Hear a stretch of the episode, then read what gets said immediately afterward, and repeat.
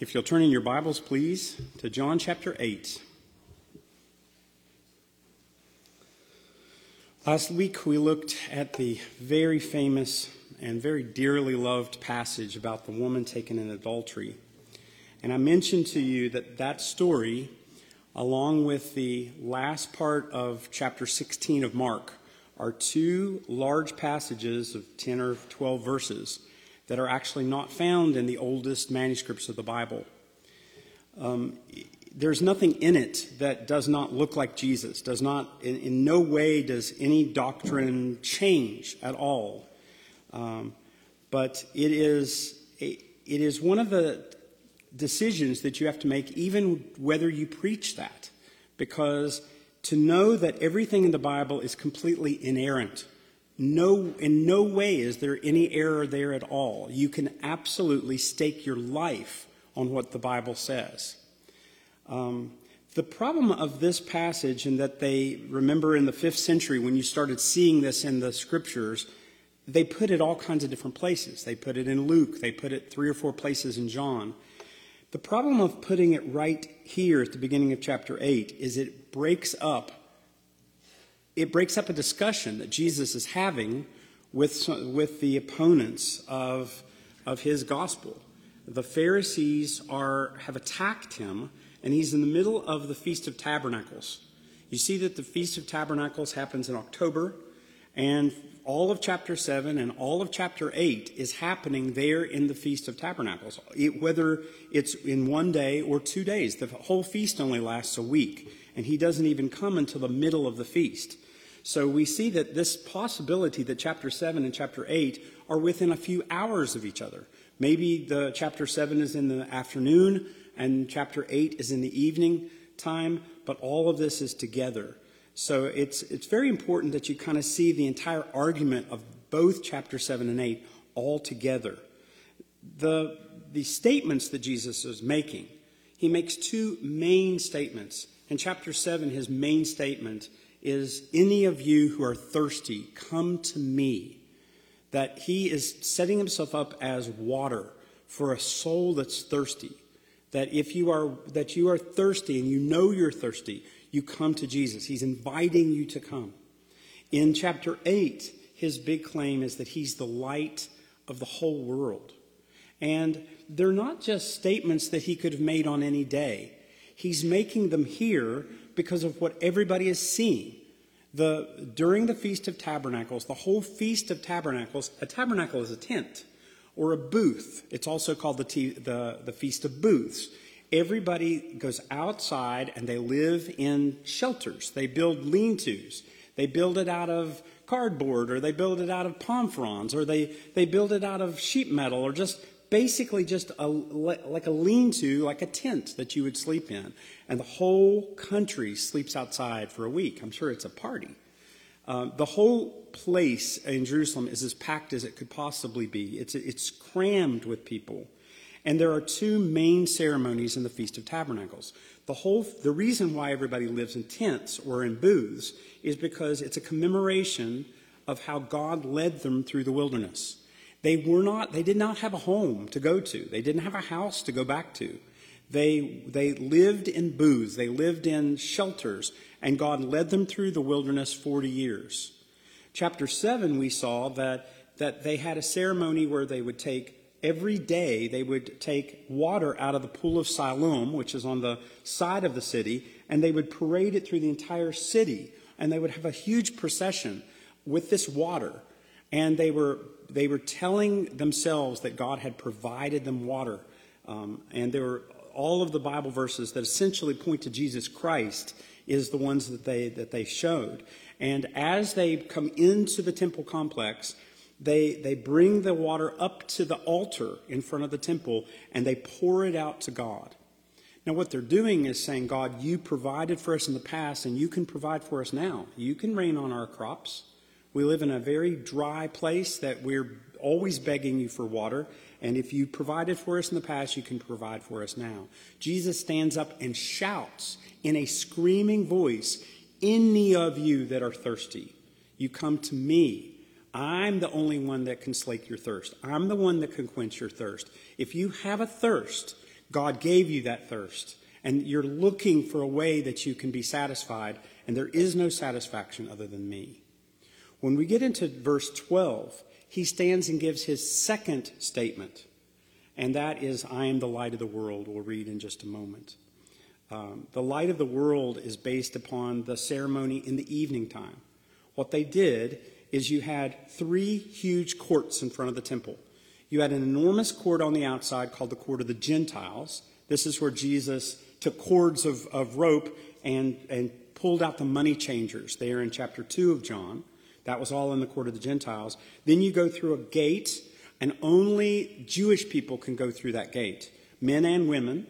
And that second court was called the, the gate of the women, the court of the women. And men and women both were welcome there.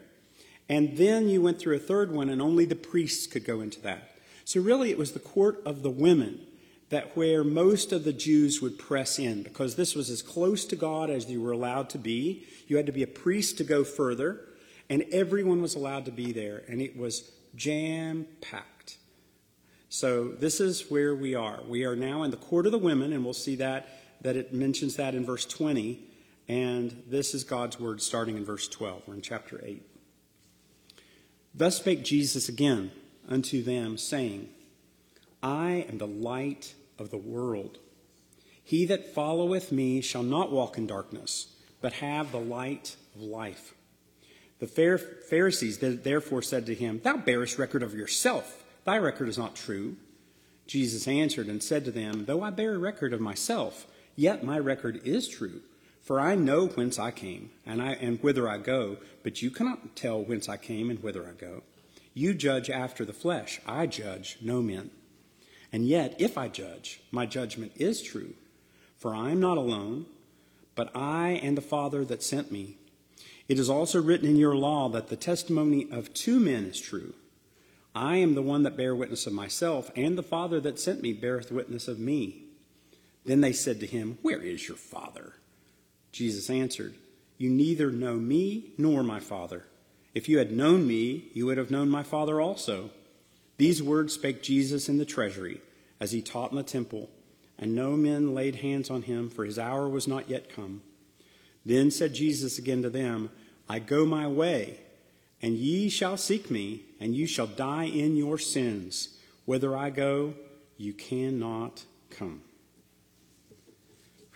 This is, this is serious. The, the tension is growing and escalating. The animosity is escalating.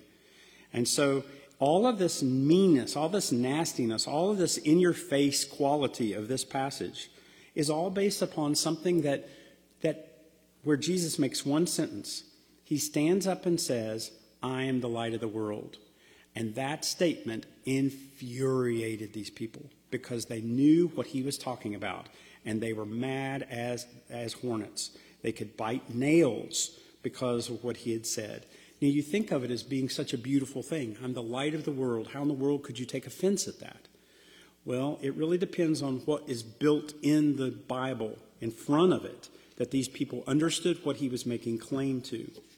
So, why did he say it now?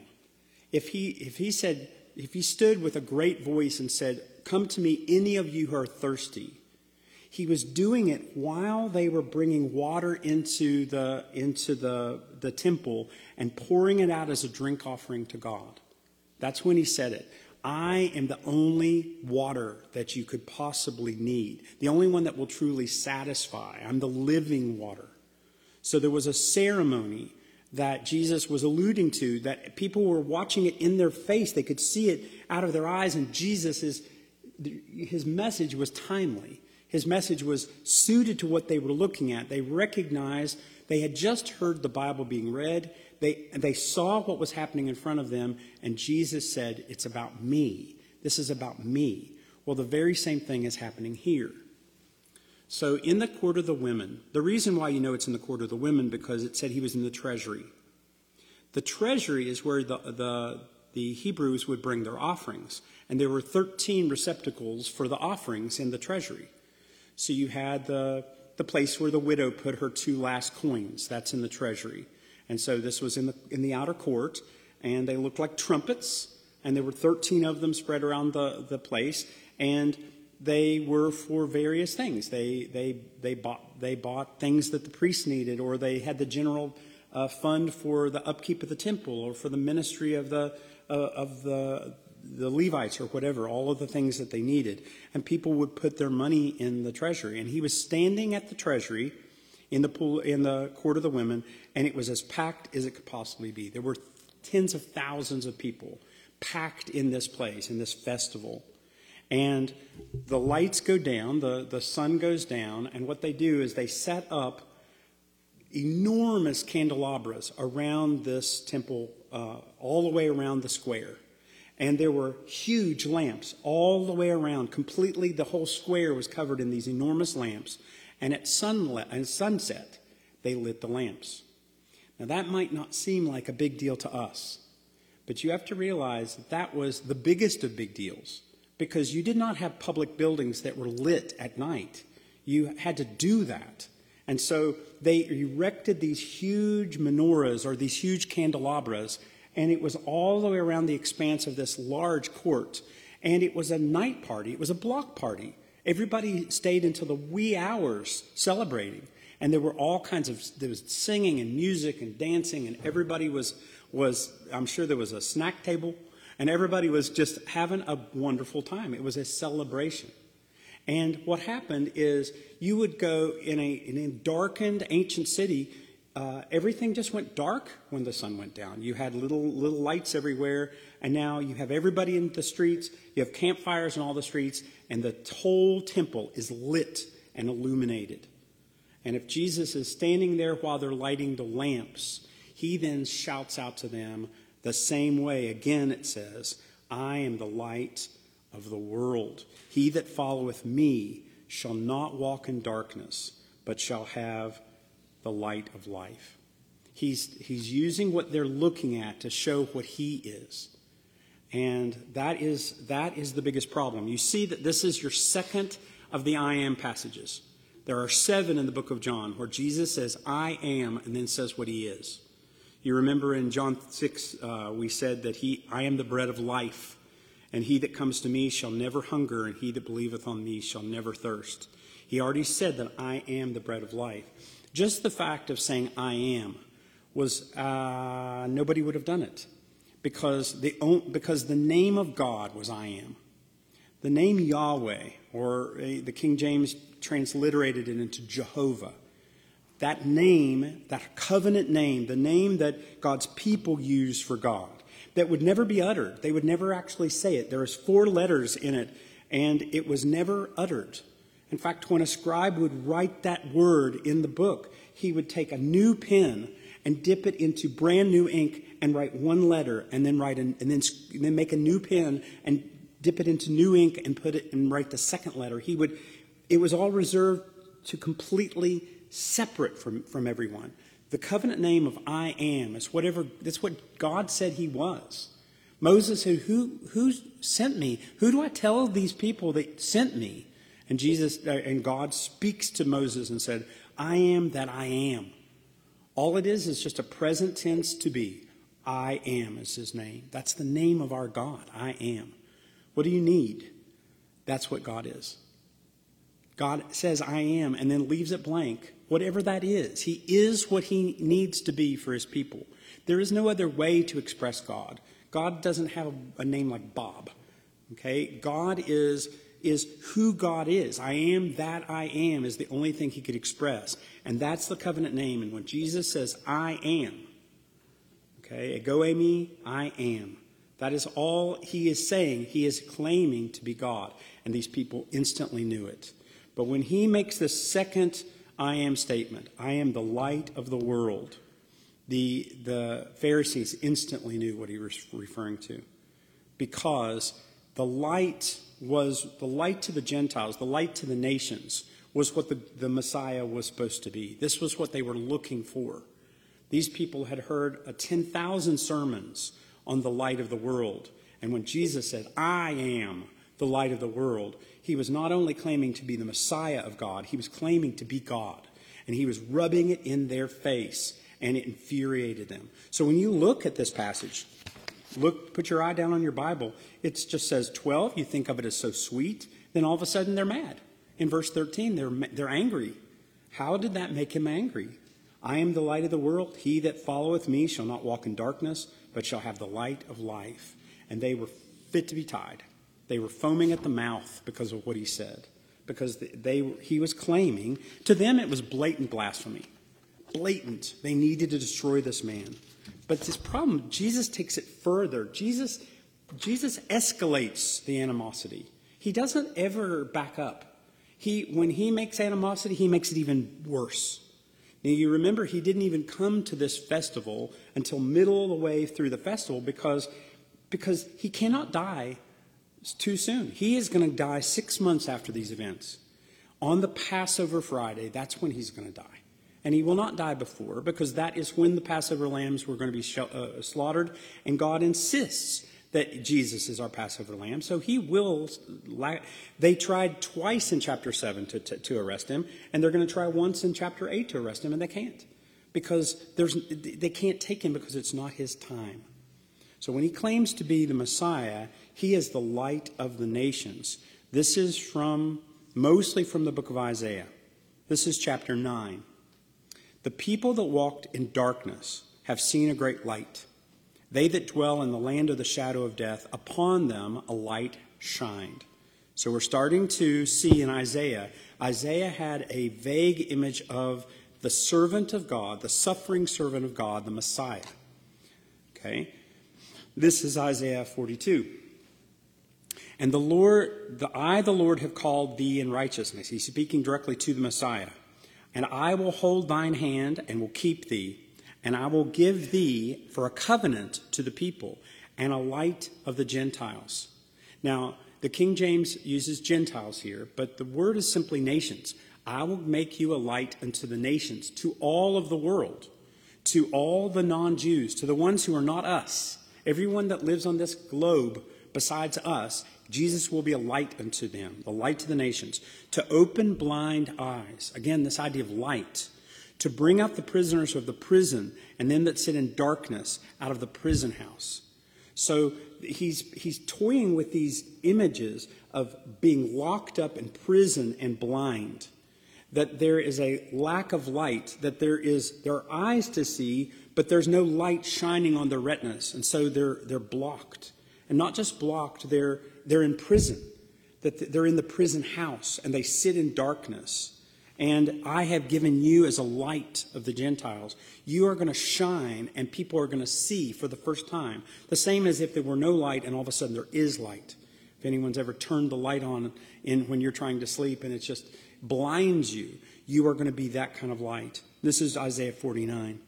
And now, saith the Lord that formed thee from the womb to be his servant. Again, talking specifically of the Messiah, to bring Jacob again to him. Jacob is Israel. Though Israel be not gathered, yet I shall be glorious in the eyes of the Lord, and my God shall be my strength. Okay, now the Messiah is speaking. And he said, It is a light thing that thou should be my servant to raise up the tribes of Jacob and to restore the preserved of Israel. I will also give thee to a light to the nations. I will give thee as a light to the Gentiles, that thou mayest be my salvation unto the end of the earth. So now this is not just light. It's not just seeing what you can't see, but this is rescue, that you're tied up, that you're, that you are bound and that you are a hostage and that God is coming as a rescuer and he will rescue through his Messiah. Thus saith the Lord, the Redeemer of Israel and his Holy One, to him whom man despises, to him whom the nation abhorreth, to a servant of rulers, kings shall see and arise, princes also shall worship, because of the Lord that is faithful and the Holy One of Israel, and he shall choose thee. Do you see? God is now speaking, You, my light, are going to be hated because you're the light. They're all going to hate you. You're going to be despised. People do not like the light. People run from the light. The roaches run from the light. They hide under the logs, anywhere that it's not shining on them, because that's where they feel safe. That's where they feel protected. They do not want exposed. You are going to expose them. This is Isaiah 60. This is towards the end of his prophecy. Arise, shine, for thy light is come, and the glory of the Lord is risen upon thee. For behold, the darkness shall cover the earth, and gross darkness the people. But the Lord shall arise upon thee, and his glory shall be seen upon thee, and the Gentiles shall come to thy light, and the kings to the brightness of thy rising. And here's Jesus as they're lighting the lamps all the way around this plaza. And you can see the lights being lit, and everyone's thrilled because the sun is going down and you can see it becoming twilight, and they're lighting the lamps, and they know it's going to be a party. And Jesus said, I am the light that shines to the nations. I'm the light that shines to you. I'm the light that shines upon your blinded eyes that you can't see. And something is going to happen that causes you to see. As you look to the light, that miraculously you will be able to see what you had never seen before. And he was claiming to be the Messiah. And he says, I am the light. And the, this was more than the Pharisees could handle. They're like, absolutely not. You have to realize that a disbeliever, someone who is a disbeliever, is not someone who has not yet believed. An unbeliever is someone who is, who is treasuring that unbelief. They've decided what they've decided. They've already made complete and total decision. And there is nothing that can convince them. You cannot convince them by evidence. There's no evidence that they'll accept. There's not enough proof that Jesus was God. Not enough. Though he was raising the dead in their streets.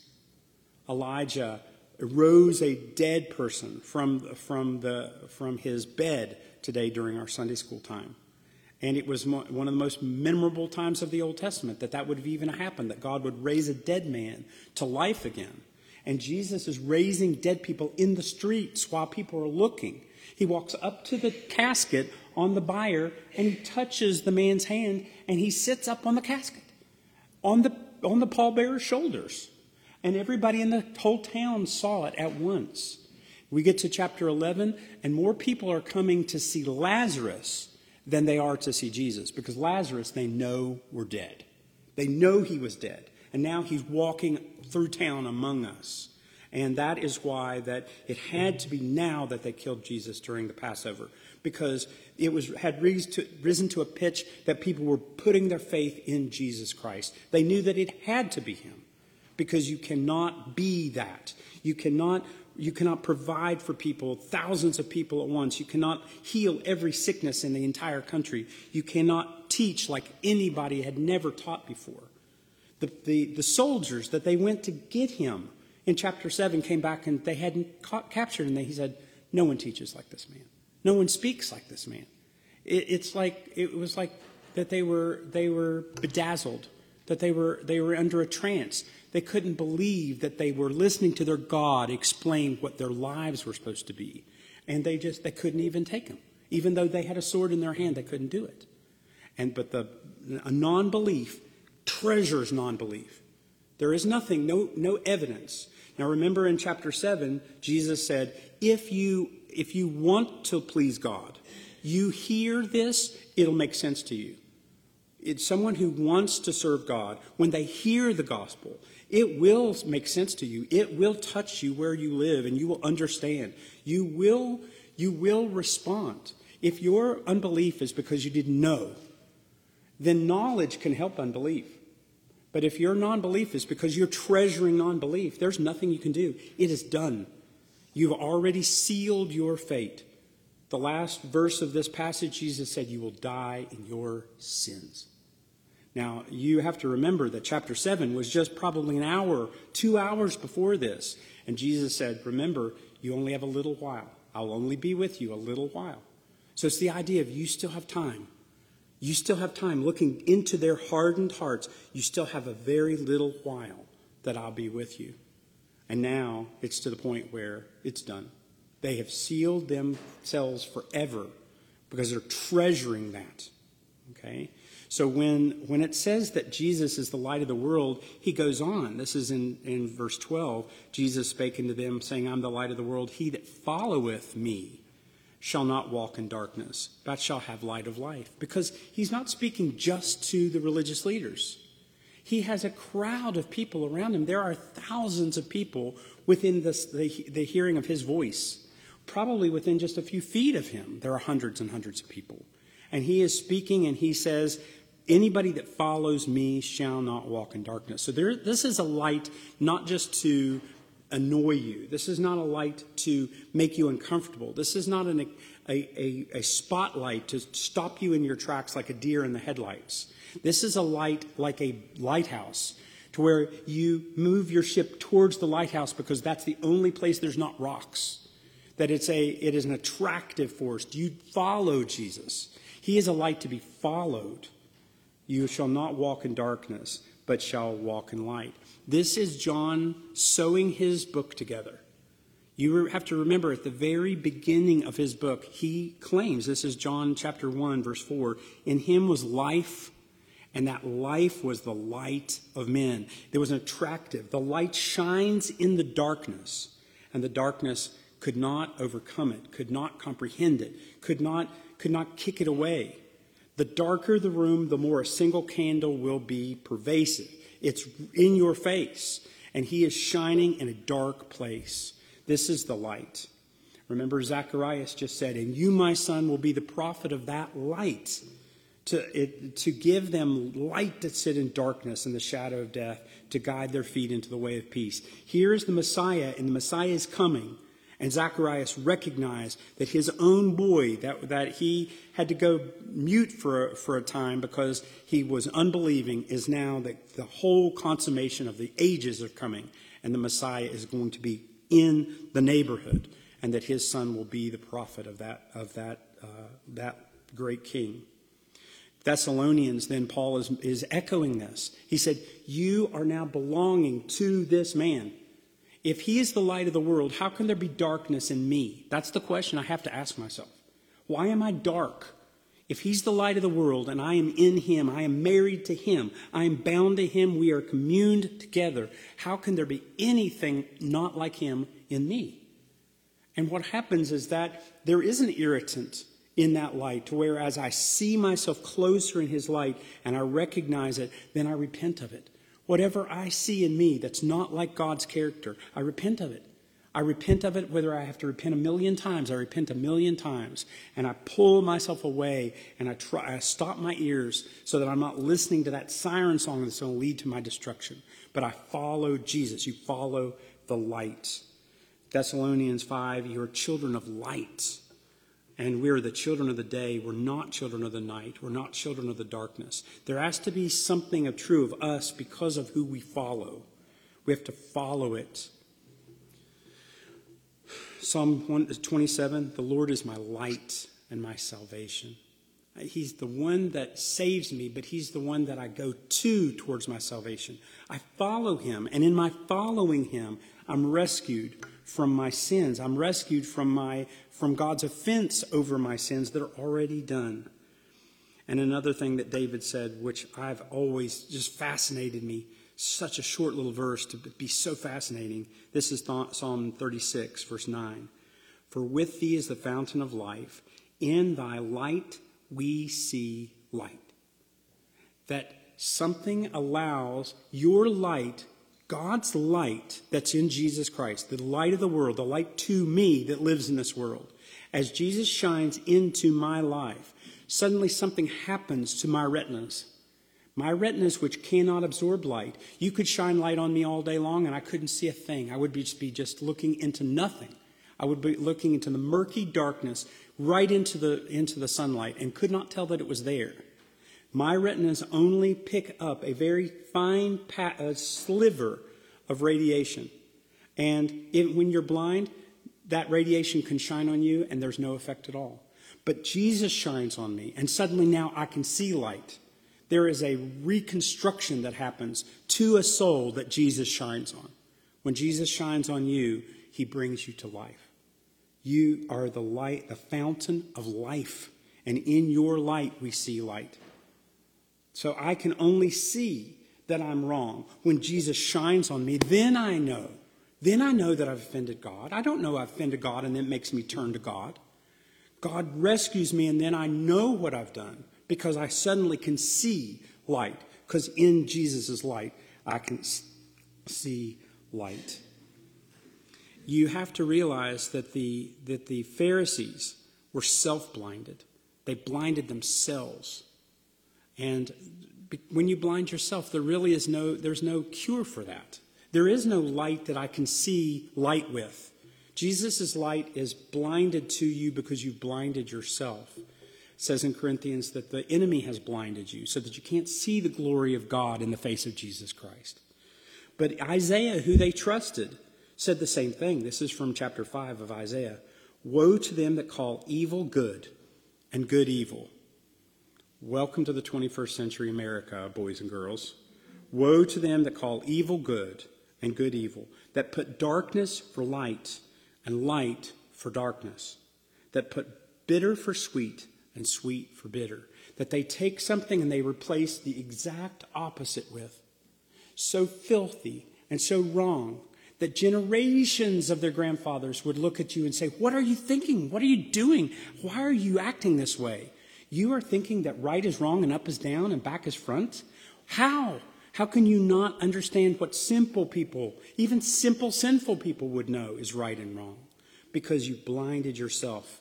And these are the, these are the people that Jesus is speaking to. These are the leaders that are mixed in the crowd, and there are people coming to Jesus by the hundreds in right in front of him and the, and the religious leaders are sealing their heart off. Remember what he told uh, Nicodemus. This is back in chapter 3.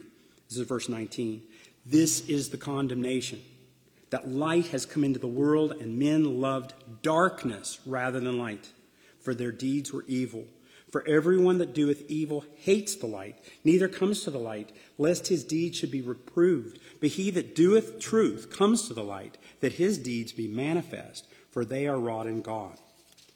It just made them mad. They were just they were just furious. So in 13, the Pharisees blast right back at him. The Pharisees therefore said unto him, Thou bearest record of thyself. Thy record is not true. Basically, they're saying, this is illegal. You can't use this. You can't, you can't make a claim for yourself. You can't say I am I this is true what I'm telling you because nobody believes anybody in this world. Because all of us are liars. Fact, that's the whole purpose of the law. The law is for the lawbreakers. The law is for the lawbreakers. The law is not for someone like God. The law is some, for someone like us. I can't trust when two kids tell me the same thing. Two of the sweetest kids in school came up to me the other day with a dispute. I couldn't believe it. I'm talking about the goodies, not the baddies. I've got baddies coming out the ears, and these two were sweet, and they both claimed to have the same pencil you had one of the nicest boys in the entire school, and he said, No, this is my pencil. And one of the nicest girls that have never had any problems ever. And she said, He's got my pencil. That's mine. And he said, It can't be yours. This is my pencil. And I just said, I'm like, Okay, Solomon. So I, I talked to the boy and I said, Will you do me a favor? Will you give her your pencil? And he said, But it's my pencil. And I said, Will you do it for me? And he just hands her the pencil. And she's like, Thank you, that was mine. And she goes and sits down. Not kidding, that's exactly, thank you. Finally, I got my pencil back. So I gave him a pencil and I gave him five bonus points secretly because he acted like a gentleman, and that is a wonderful thing. When I see that, I'm like, yes, you're going to be fine. I have no problem with you. And there was nothing wrong with her. Both of them wanted the same. The law is for the lawbreakers. The law is not for someone like Jesus. When Jesus speaks, it's truth. So Jesus absolutely can commend himself. He can say for himself. The reason why you have to have two or three witnesses is because all of us will bend the truth. I don't care how sweetie pie you are. You'll bend the you'll bend it to your own that's the way we are. We're sinners.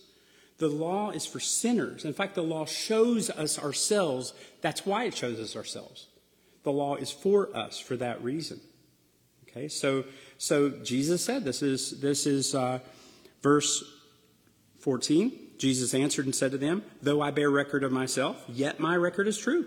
For I know whence I came and whither I go, but you can't tell whence I come and whither I go. Jesus got him. I don't know if you caught that. Back in chapter 7, the crowd is like, We know where you're from. We know who your parents are. Remember that? And Jesus, Jesus sarcastically said, You know me and you know where I'm from, huh? Now, you have to realize that there is nobody that does genealogies like the Jews. The Jews do genealogies like nobody. Have you ever read, read the Begats? The Begats are there because you really do care who your 14th great grandfather was. It really does matter. Where you are and who you are and all of that, there, there's meticulous records. So when Mary comes to the, to the temple uh, to present her offering of purification and then brings him to, to on the eighth day for circumcision, they go to the temple for that reason. They don't live in Jerusalem. They go all the way to Jerusalem for his circumcision. Do you not think there was a rabbi in Nazareth? What they were doing is they were recording his birth, that he was born of David's family in the city of Bethlehem, and this is Jesus.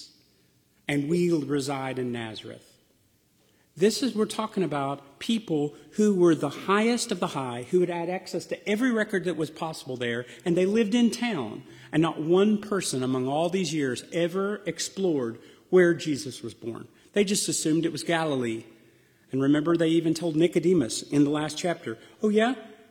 You think, do you think he is from Nazareth? Do you think that the, the Messiah has ever come from Galilee? Are you crazy?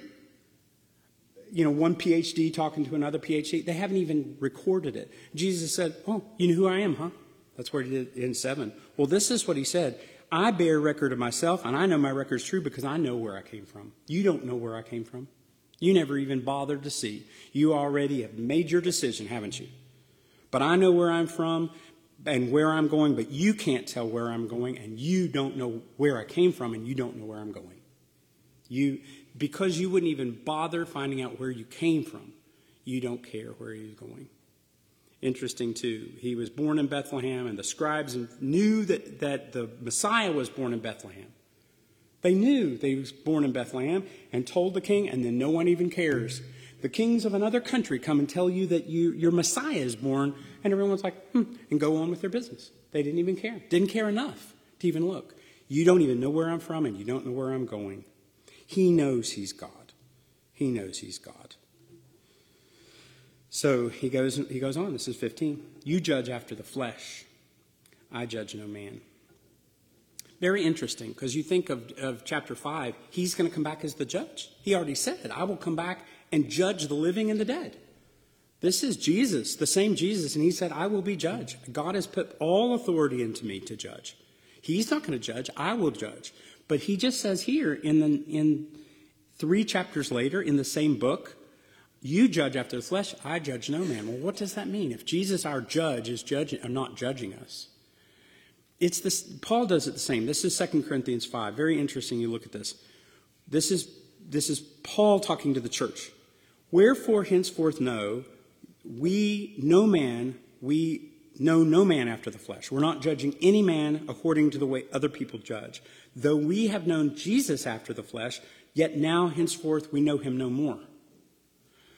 We, all of these apostles, now Paul not being one of them, now he saw Jesus uh, in radiant glory as, as a vision, but all the, the, the apostles lived with Jesus. They knew him after a flesh, they knew him but they don't know him as a guy anymore. You don't judge someone according to what you see. You don't judge on the outside. You don't judge superficially. How about that? That's probably the best. You don't judge in the church superficially.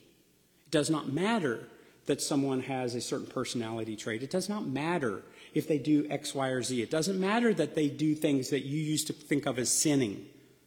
You don't judge them according to what you're looking at. You're judging them, and you do judge each other. Please judge me. Please judge each other. But you don't judge each other based on what you look like or even the things that you're seeing.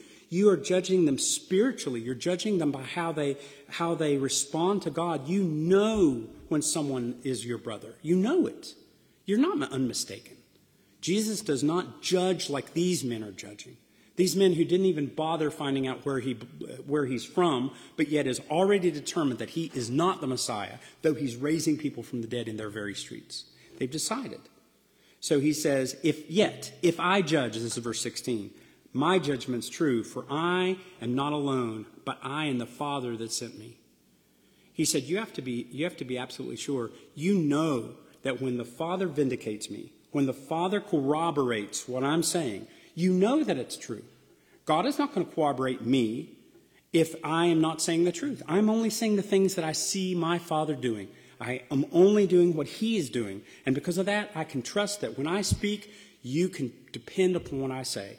When you look at the red words, now all words, doesn't matter that Jesus said them. Every one of these words in the Bible, God claims as His. That's why it's very important that we actually know. But, but he, Jesus says, I tell you the truth, verily, verily, you can depend upon it. It is the same as eternally true. And I can't, and if I judge, my judgment is true. He already told him in, in chapter 5, I can't do anything of myself. I hear, I judge, my judgment's just because I don't seek my own will, I seek only the will of my Father. So you can depend upon what Jesus said. That's comforting to me. That's comforting because Jesus has said some hard things, and Jesus has said some things that the world thinks of as backwards. So when Jesus said, You trust me and it's fine, and I look and the mountains are falling in and they're going to cut my head off in the middle of this town, and I'm like, God, are you there? And a, you can face even your death. You can face even your death because that word of Christ is truer than true. He will hold your face as your head's taken from your body. He'll hold your head.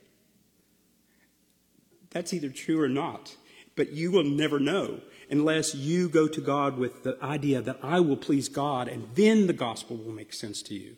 But if you've hardened your heart against it, you will hear the gospel hundreds of times and then you will go and die in your sins. That is so sad. That's so sad. Jesus then slams him. He said, Is written your law. And interesting. He wrote the law. He's written your law that the testimony of two men is true. I'm the one that bears witness of myself, and my Father that bears witness of me. It was just, it was infuriating. It was just like chapter 5 all over again. He was, he was making himself equal with God. And so he goes on. Um, they go on to insult him, of course. Do you, do you not know what to do? If you're losing an argument, you call them ugly. I've done that, haven't you? Ugly. You, you don't say that you can argue with what they say, so you just basically attack the guy. And so he says, it says, I bear witness of myself and the Father that bear witness of me. And then 19, what does he say? Then he says, Then they say unto him, Where is your Father? Do you understand what they're saying? You're illegitimate. We all know. We all know about Mary. We all know about your mother. We all know about your father. We all know. As somehow that that will put him in his place and silence him because they don't know anything. They don't recognize anything. Jesus is telling them, You leaders know nothing about God at all. Look at verse 19. Then they said, Where is your Father? Jesus answered, You neither know me nor my Father. If you had known me, you would know my Father also. That's the strongest indictment in the New Testament. He looked at the religion of Israel and said, You are all apostate. Not one of you are right with God. Not one of you. Your entire religion is apostate. And it has to be gone. And the Romans were God's, God's vehicles to that. That's so sad. That's so sad. But they, they sealed their own fate. Jesus says in 20, these words he spoke in the treasury. We saw that already. And then in 21, then he said it to them again I go my way, and you shall seek me, and you shall die in your sins. Where I go, you cannot come. You may seek me, but you'll never find me. I, I don't even know, I can't even put my mind around what hell would be like. Hell is that idea that you finally know what you need and it's too late. You know what you need, but you can't do it. And so you hate God more. And you'll hate God more and hate God more and hate God more and know that you need Him and you can't have Him. And it, it's gone. Because over the, over the door of hell it says, Thou shalt be damned. That's terrifying. It's always perpetual future because I now know that I need God. I know, now know that Jesus is the light of the world, but my blind eyes were caused by my own doing. And Jesus said, You will die in your sins, and where I go, you cannot come. Now, I just wanted to end with chapter 12 in John. He's going to talk about the light one more time. And this is to his disciples. This is not to the Pharisees, this is to his disciples. Then Jesus said to them, Yet a little while light, a little while longer the light is with you. Walk while you have the light, lest darkness come upon you, overtake you. For he that walks in the darkness knows not whither he's going. While you have the light, believe in the light, that you may be children of light. These things spake Jesus, and then hid himself. Walk like children of light. You seek me for who I am. You don't look at the man, Jesus Christ, who's going to be taken from you. You look at me, who is God, your need, and you walk in the light as I light. And then John, again in his letter, said, He who walks in the light, even his sins are forgiven. And he has fellowship with each other and fellowship with God. And I just say that that's, that's our only hope. We come here to glorify God and to remind ourselves of just what he has spared us from and to also alert ourselves that we might purify our walks, that we might live in a godly way, that we walk in the light and not in darkness, because we can't be in two camps at once. God expects that of us, but He's greatly honored by His church, simple and failing and sinners as we are, as we simply look to Him, knowing that we walk to the light all the way to the last, to the dawning of the day. Amen.